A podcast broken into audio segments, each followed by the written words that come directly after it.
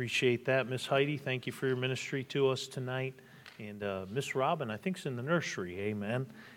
Appreciate those. You know, during any church service, there are people all over this building serving the Lord.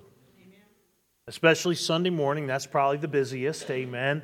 And uh, you don't you won't see uh, you'll see brother jim and miss kim up here for a little while but then they sneak downstairs and help in junior church i think about all the nursery workers that we have. By the way we always need more nursery workers.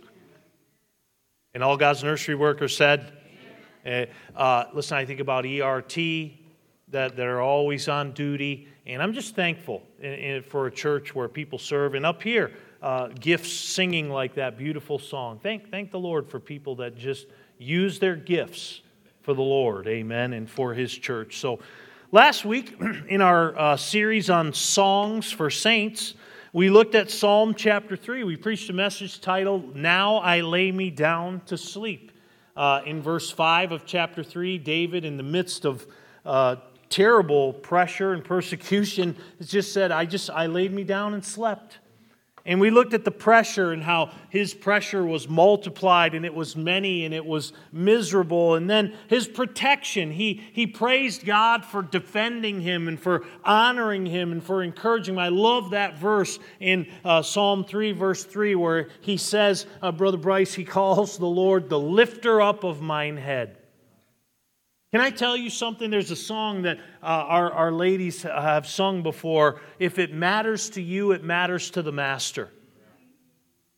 You know, when you're discouraged, when you're down, God longs to lift up your head to be that one who lifts up your head. And so uh, I love that. We have the, the pressure and the protection, and of course, the peace uh, there in, in chapter 3, verses 5 and 6. And then there's the petition he asks, and then praise.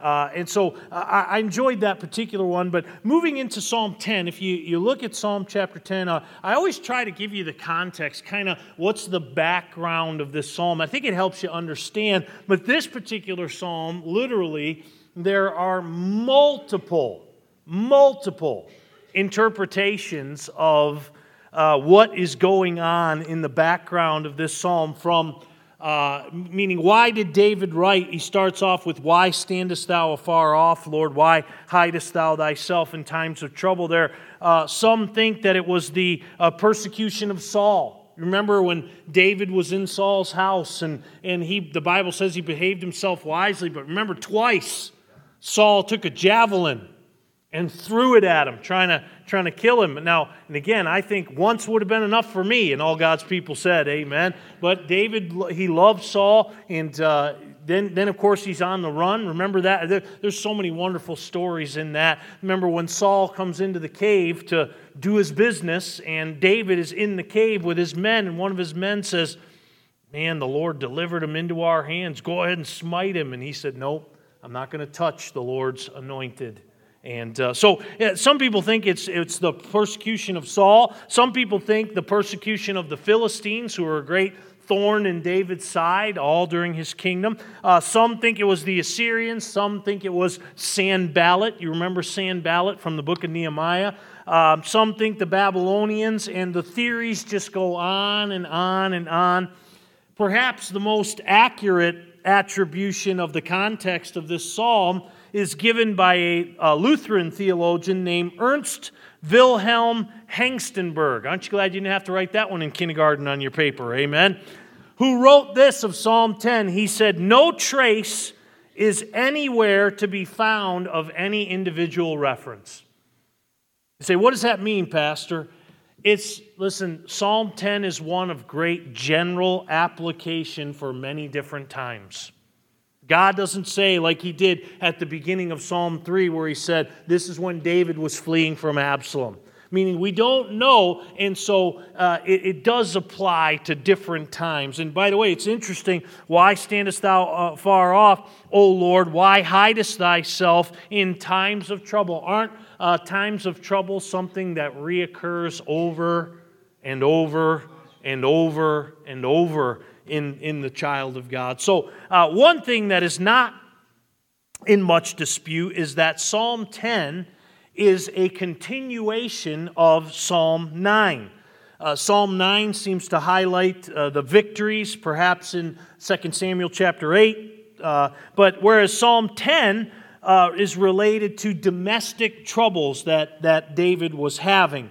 Again, no wonder such an applicable psalm for all ages. That phrase in times of trouble is not only in Psalm 10:1, but if you look back just a little bit, it's also in Psalm 9:9. The Lord will also be a refuge for the oppressed, a refuge in times of trouble. The clear subject in both Psalm 9 and 10 is the battle between good and evil.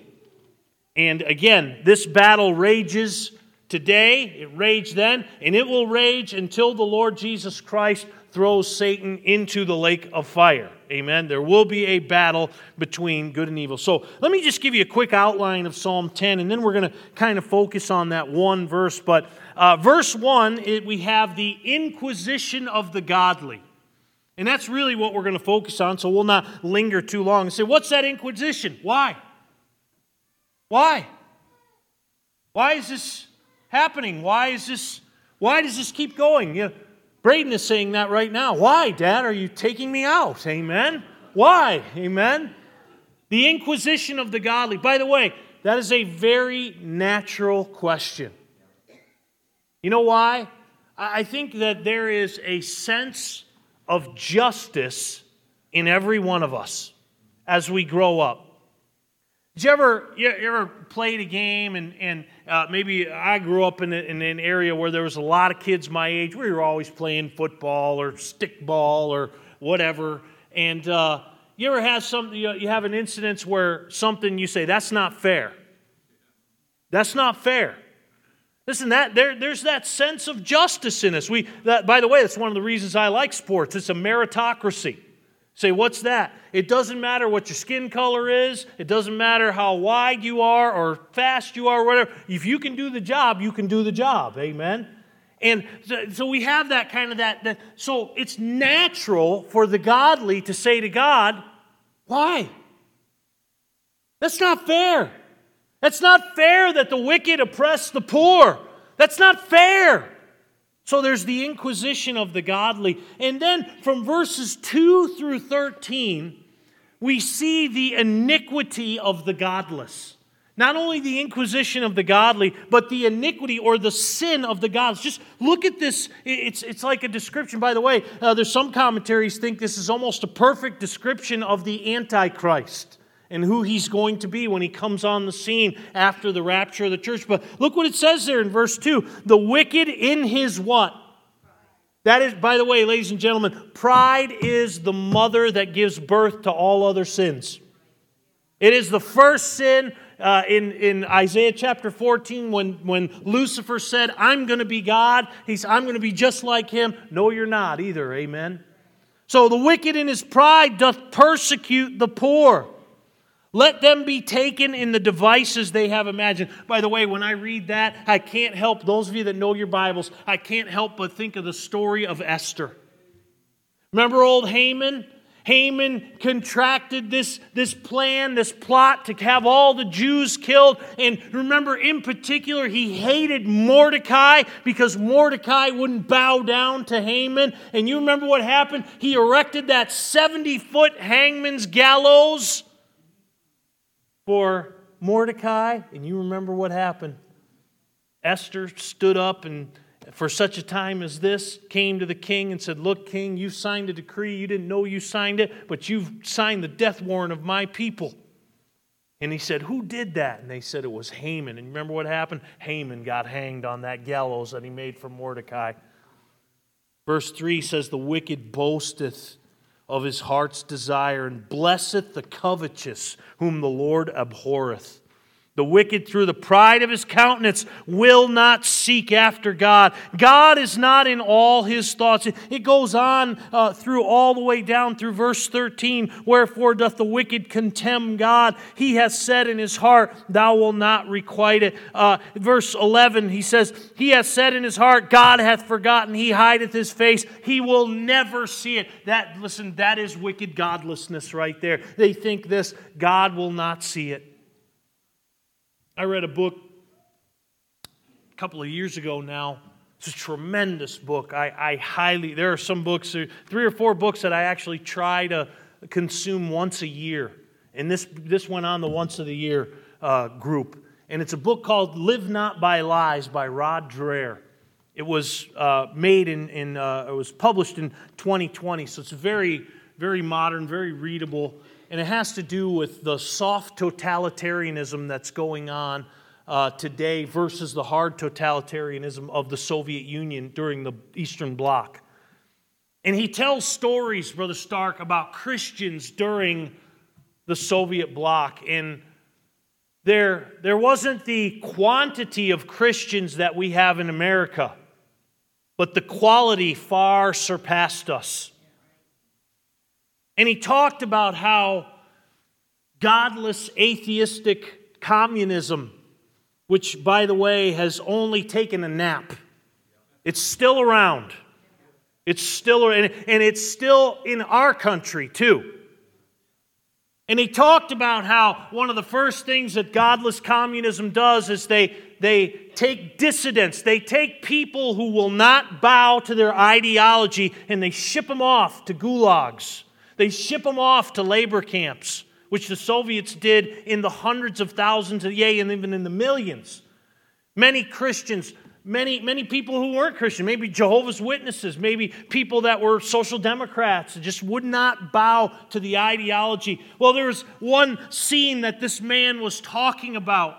He was giving the story in the, the mid 80s. Now, the Cold War is almost over in the mid 80s for us, but there's still dissident camps. And they marched these freezing prisoners out into a field.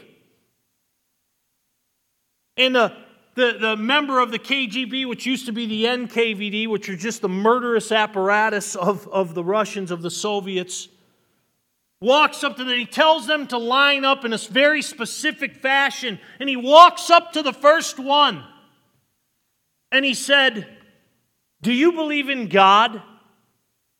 These are Christians that he has. And the man says, Yes and he pulls out a pistol and he shoots the man in the head so that his brains splatter on the next man. And that man drops. And that man coldly reloads his pistol and comes up to the next one and says, Is there a God? And that second man said, Yes, there is. And he did the same thing, repeated the process through the whole line. You know what? Listen to me. Godlessness says God doesn't see that. You know what verse 14 says? Thou hast seen it, and thou wilt requite it. So there's the inquisition of the godly, there's the iniquity of the godless, and there's the immovability of God. Love this little poem. There always will be a God, written by Albert Murray. Listen to this. They cannot shell his temple nor dynamite his throne. They cannot bomb his city nor rob him of his own, nor starve him to surrender nor make him change his mind. They cannot take him captive nor strike him dumb or blind. They cannot cause him panic nor cut off his supplies. They cannot take his kingdom nor hurt him with their lies. Though all the world be shattered, his truth remains the same. His righteous laws still potent, and God is still his name. Though we face war and struggle and feel their goad and rod, we know above confusion there always will be God. Verse 1 Why? Why standest thou afar off, O Lord? Why hidest thyself in times of trouble? We'll look at three whys in this text, give you four applications, how to deal with why in your life. Number one, why is God silent? That's what he's asking here in verse 1. Why standest thou afar off, O Lord. Why hidest thou thyself in times of trouble? I heard a story from Auschwitz that a young man told who was a survivor. He was just a little boy at the time, and his job was to take care of bodies as a little boy. And he told the story of a rabbi being in line at the gas chamber at Auschwitz and praying, Lord, this is against you. This is against your people. Do something. Of course, they went to their they went to their death. Why? Why, God? Why do you permit such things? Brother Dave asked me a question this morning. We, we gave the prayer request for this missionary family that lost a 17 year old boy. Missionary family, listen, folks, these are people who have given their lives for the cause of Christ. Why? That's what Brother Dave asked. Why a 17 year old? Why? Why, God? Why, why didn't you intervene? Why are you so far away? Why is God silent? Number two. Right along with that, why do the wicked succeed? Huh? Why do the wicked succeed? Look at verse number, well, we, we read verses 2 through 11 there. Go with me, hold your place here in Psalm 10. Go to Psalm 73. Psalm 73. I love that this is in the Bible, Brother Jim. Amen because I have thought this so many times myself. You know, I see, I see good people. I see people that, that love the Lord. I see people who give of their income and, and they're constantly scraping by and just, just getting through, leaking their way through. And I think to myself, and I see the wicked that have more, as this text says. Look at verse 3. It says, For I was envious of the wicked. Psalm 73, verse 3. I was envious at the foolish when I saw the prosperity of the wicked. For there are no bands in their death, but their strength is firm. They are not in trouble as other men, neither are they plagued like other men. Therefore, pride compasseth them as a chain, violence covereth them as a garment. Their eyes stand out with fatness. They have more than heart could wish. They are corrupt and speak wickedly concerning oppression. They speak loftily. They, they set their mouth against the heavens, and their tongue walketh through the earth. Therefore his people return hither, and waters of a full cup, a full cup are wrung out to them. And they say, how doth God know? And is there knowledge in the Most High? Behold, these are the ungodly who prosper in the world. They increase in riches. Then he says this Verily have I, I have cleansed my heart in vain and washed my hands in innocency. In essence, he's saying here, I'm trying to live a godly life and I'm trying to do right and I, am trying to worship you, God. And, and I see the prosperity of the wicked. Why? Why? Why is God silent? Why do the wicked succeed. Back there in Psalm 10, verse 13 Wherefore doth the wicked contemn God? He hath said in his heart, Thou wilt not require it. So, the why of silence, the why of success of the wicked. And then look at verse 2 of Psalm 10, if you would. Go back to Psalm chapter 10. Why is God silent? Why do the wicked succeed? And then Verse 2 says, The wicked in his pride doth what? Persecute the poor. Persecute the poor. And then look down verse 8. He sitteth in lurking places of the villages, in the secret places doth he murder the innocent. His eyes are privily set against who? The poor. The poor. Verse 9 He lieth in wait secretly as a lion in his den. He lieth in wait to catch the. He doth catch the. When he draweth him in his net, he croucheth and humble himself that the may fall into his strong ones. Why is God silent? Number one. Number two, why doth the wicked succeed? Number three, why are the poor set aside? Why are the poor set aside? Why are the poor always persecuted? God, why do you allow this? You know, I remember, some of you remember years ago, 1988. That'll, that'll ring some bells for some of us, amen. By the way, the hard part about thinking about 1988 is it was 35 years ago now. That's a little rough to consider. Remember when in 1988 Jesse Jackson ran for president?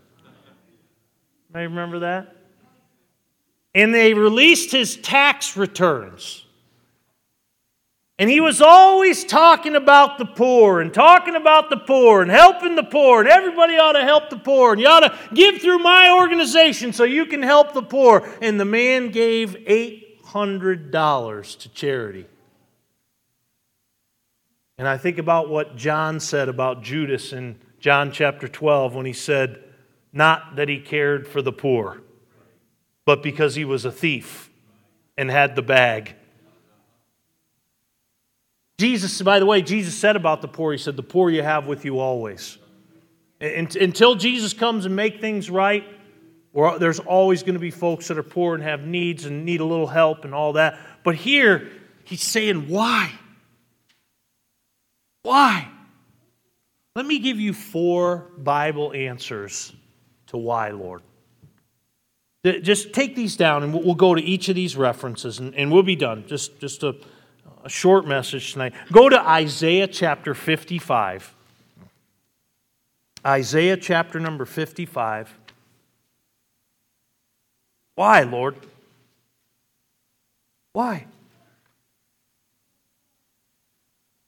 By the way, please always remember we mentioned in our title why is the easiest question to ask and the most difficult question to answer. Remember, Jesus Christ, in his fourth cross utterance, fulfilled Psalm 22, verse 1, which says, My God, my God, why hast thou forsaken me? Remember what God's answer was? Silence. That still many times is God's answer to that difficult question. I have a dear friend. I've become a dear friend to him. We've never met face to face. We got in touch through the little baseball game I play. He's uh, an Orthodox Jew and been going through a difficult divorce.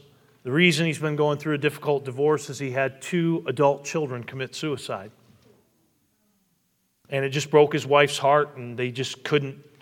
And dividing up the assets and all that, and, and it, I, if I told you the story, it's almost a modern Job, you almost wouldn't believe it.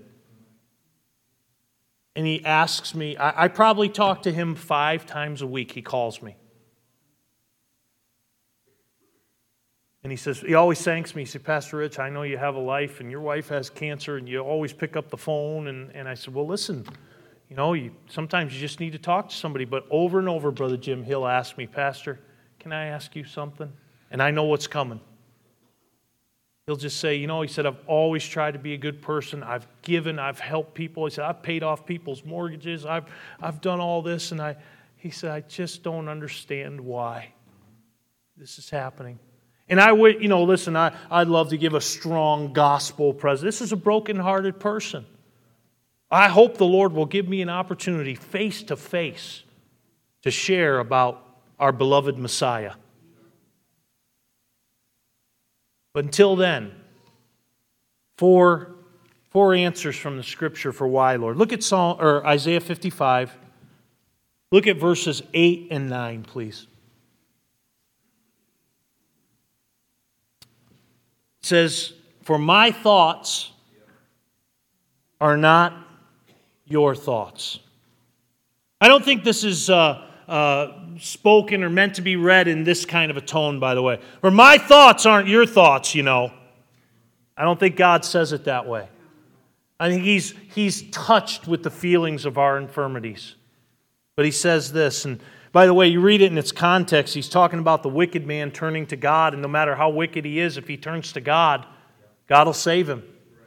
But he says, For my thoughts are not your thoughts, neither are your ways my ways, saith the Lord. For as the heavens are higher than the earth, so are my ways higher than your ways, and my thoughts than your thoughts. What's the, what's the first answer to why, Lord?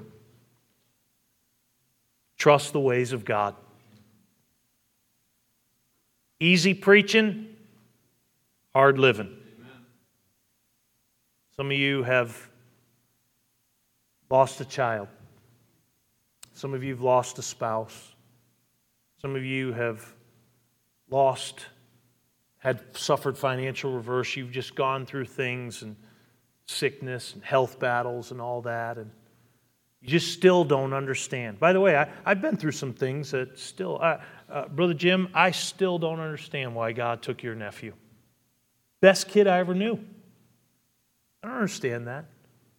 I understand that God has ways that are above my ways. And I've just got to settle that in my heart. Number two, go to 2 Corinthians chapter 5. 2 Corinthians chapter 5. I think this one especially fits when you think about Psalm 73. We, we look around and we see the wicked prospering. Miss, Miss Nancy, we see it with our own eyes and, and it just befuddles us. But Psalm, or I'm sorry, 2 Corinthians chapter 5, verse 7 is a verse for why. What's it say there, church? It says, For we walk by faith and not by sight.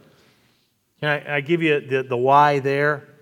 You know, talk about trusting in the ways of God. Don't let your eyes betray you. Don't let your eyes betray your faith.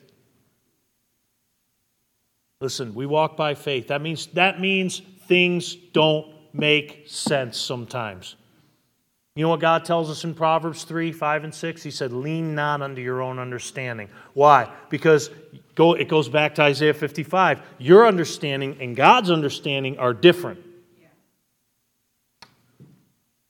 So we walk by faith and not by sight. How about Romans chapter 8? And not the one you're thinking of. You're thinking he's going to go to verse 28. Nope. Isaiah 55, verses 8 and 9. Bible answer to why. 2 Corinthians 5 7, a Bible answer to why. Romans chapter 8, look at verse 18. Romans 8 18. Here's a Bible answer for why.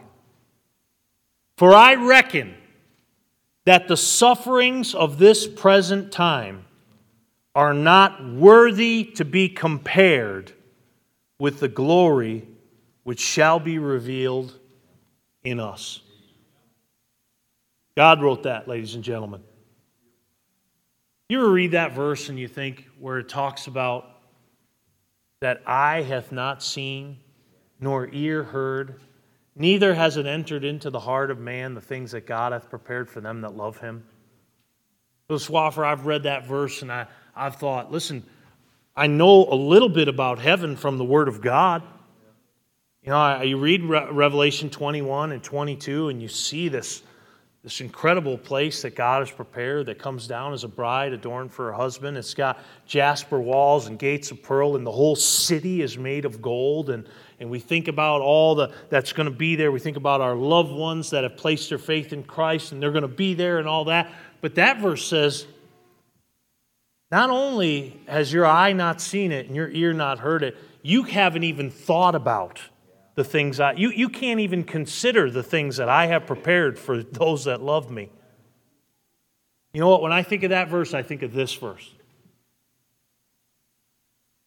Remember, we, we just finished a series on Joseph. And Joseph suffered.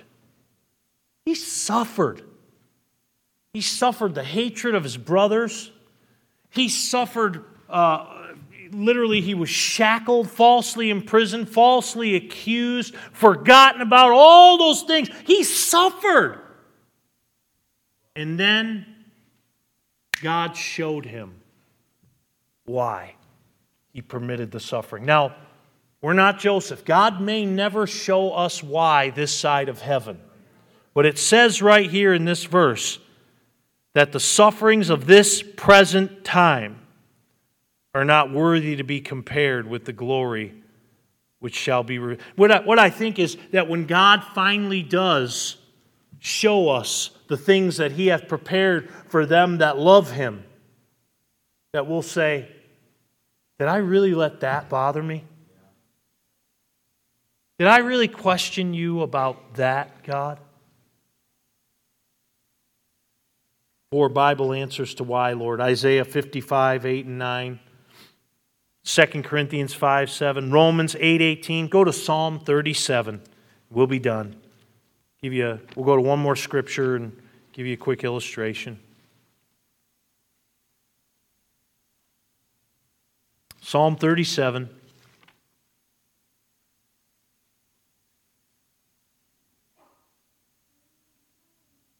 Hear those pages turning.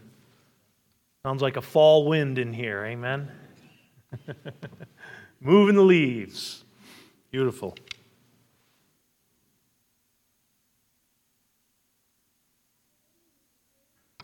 Look at verse 5, please.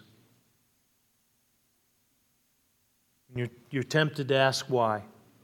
Psalm 37 5. Commit thy way unto the Lord Trust also in him, he shall bring it to pass. Just trust the Lord. Trust the Lord. It's not easy, but it's easier than constantly raising your fist to the Lord. Just saying, Lord, I don't understand this, and this has broken my heart. But I know you're good. I know you have purpose in this. I know you have a plan. I know your ways are above my ways. Go to John chapter 16. I said we'll be done. This is our the last scripture we'll look at here. Why is God silent? Why do the wicked succeed? Why are the poor set aside?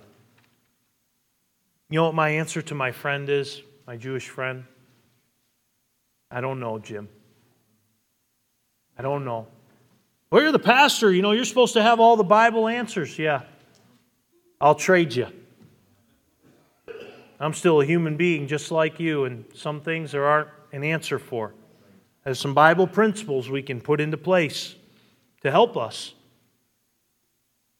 Look at John chapter 16, please. John chapter 16, as soon as I get there. Verse 22. He said, And ye now therefore have sorrow this is Jesus speaking, amen. But I will see you again. Ooh. And your heart shall rejoice, and your joy no man taketh from you. And in that day ye shall ask me what? Nothing. Verily I say unto you, whatsoever ye shall ask the Father in my name, he will give it to you. Talking about prayer there.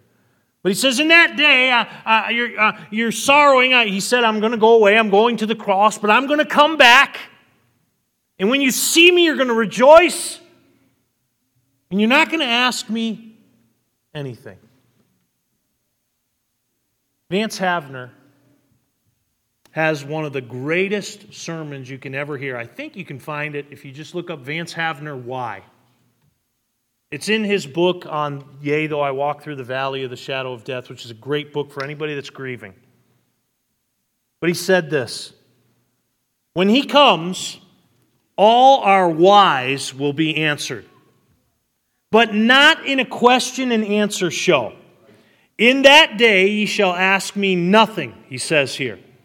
All the whys the problems and heartaches, the sin and sorrow and suffering, the unanswered miseries and mysteries of today have been wrapped up and taken care of in those six awful hours on the cross. When he said, My God, my God, why hast thou forsaken me? So, what do I do with my whys? Leave them at the foot of the cross. Leave them at the foot of the cross. Father, thank you